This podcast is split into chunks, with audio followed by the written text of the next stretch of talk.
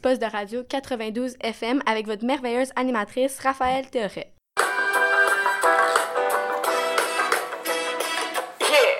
Aujourd'hui, nous avons la chance de recevoir des invités spéciaux qui vont nous parler d'un roman touchant qui en fait réfléchir plus d'un. J'ai avec moi la psychologue diplômée de l'Université McGill, Margot Audet-Beaumont, notre journaliste critique que vous connaissez sûrement grâce à ses nombreux articles publiés, Audrey Dauteuil, et notre spécialiste interprète, Gabrielle Rio. Donc, bonjour, mademoiselle Audrey. Ça va bien aujourd'hui? Bien, merci. C'est un honneur pour moi d'être dans votre émission de radio. Vous qui avez écouté le roman et qui l'avez lu, pouvez-vous nous faire un bref résumé de son contenu? Avec plaisir. Le livre raconte donc l'histoire de Charlie Gordon, un homme âgé de 38 ans ayant les capacités mentales d'un enfant de 6 ans. Son enseignante, mademoiselle Kinyan, reconnaît le potentiel en lui et le proposa comme sujet de laboratoire. Il passa donc plusieurs tests d'aptitude qu'il ne réussit malheureusement pas. Euh, il s'attacha aussi à une souris nommée Algernon euh, à cause de plusieurs points communs qu'il partageait. Après une importante opération, l'intelligence de cet homme va drastiquement augmenter. Charlie, qui avait la difficulté à lire et à écrire, peut dorénavant résoudre de complexes problèmes mathématiques. Il mena même ses propres expériences dans son laboratoire, donné par les chercheurs. Celui-ci était ravi de devenir intelligent jusqu'à ce qu'un problème arrive à Algernon. C'est à ce moment que tout bascula. Comment justifierez-vous sa difficulté à comprendre et à lire? Au début de la lecture, il faut faire certaines adaptations puisque le livre, comprenant les comptes rendus de Charlie, est rempli de fautes d'orthographe.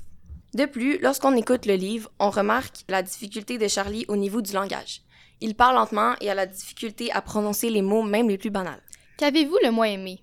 Les derniers chapitres du roman m'ont un peu déplu puisqu'ils étaient prévisibles. Quand on y arrive, euh, plusieurs indices s'y retrouvent permettant ainsi euh, de comprendre à l'avance la fin. Selon vous, qu'est-ce qui qualifie cette histoire de marquante? Ce qui est intéressant avec ce roman, c'est qu'il est écrit d'une façon assez spéciale.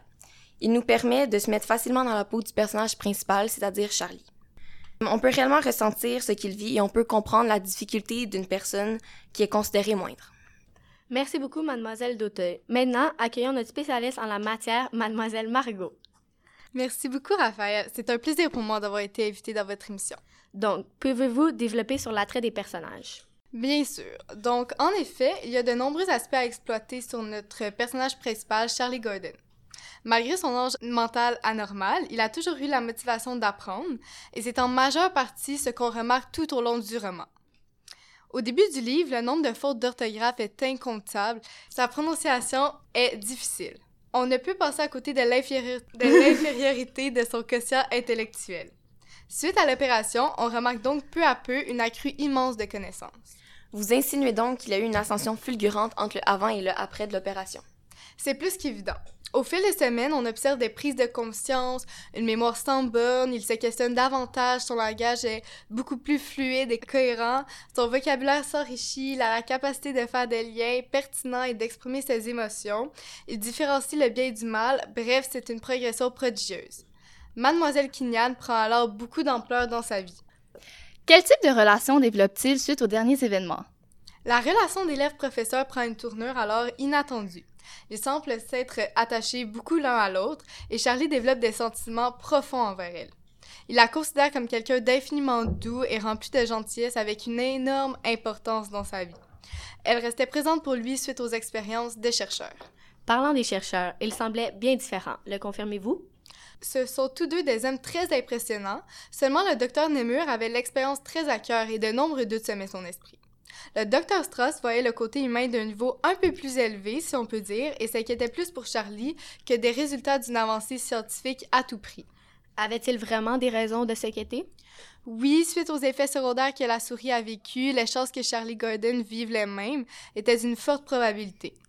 En effet, une amnésie sévère a suivi, sa coordination motrice s'est détériorée, sa capacité linguistique a chuté, un important ralentissement des choses l'a frappé il avait d'importants sauts colériques. N'avait-il pas des amis pour le soutenir dans cette épreuve?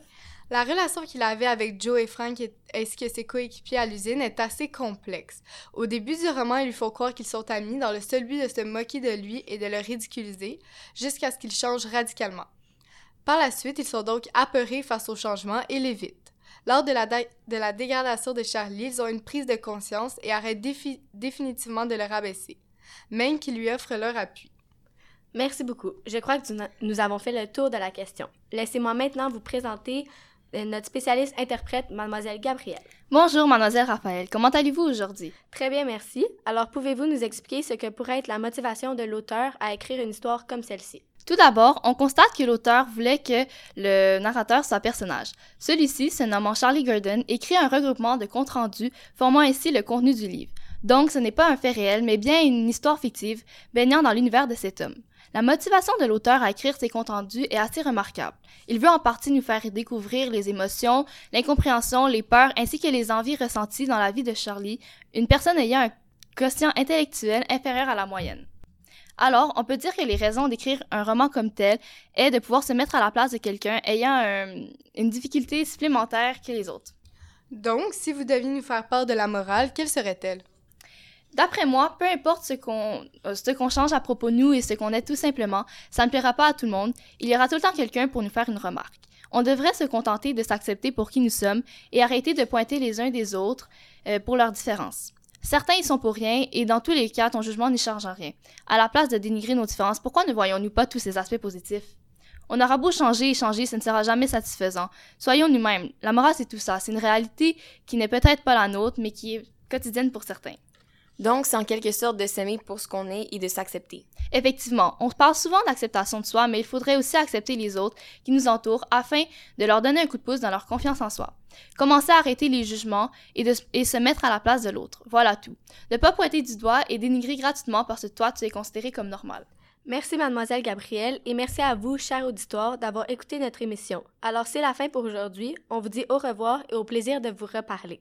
C'est un honneur pour moi d'avoir la chance d'avoir reçu euh, ces invités. Soyez là demain à la même heure pour une autre émission de la librairie Théorette.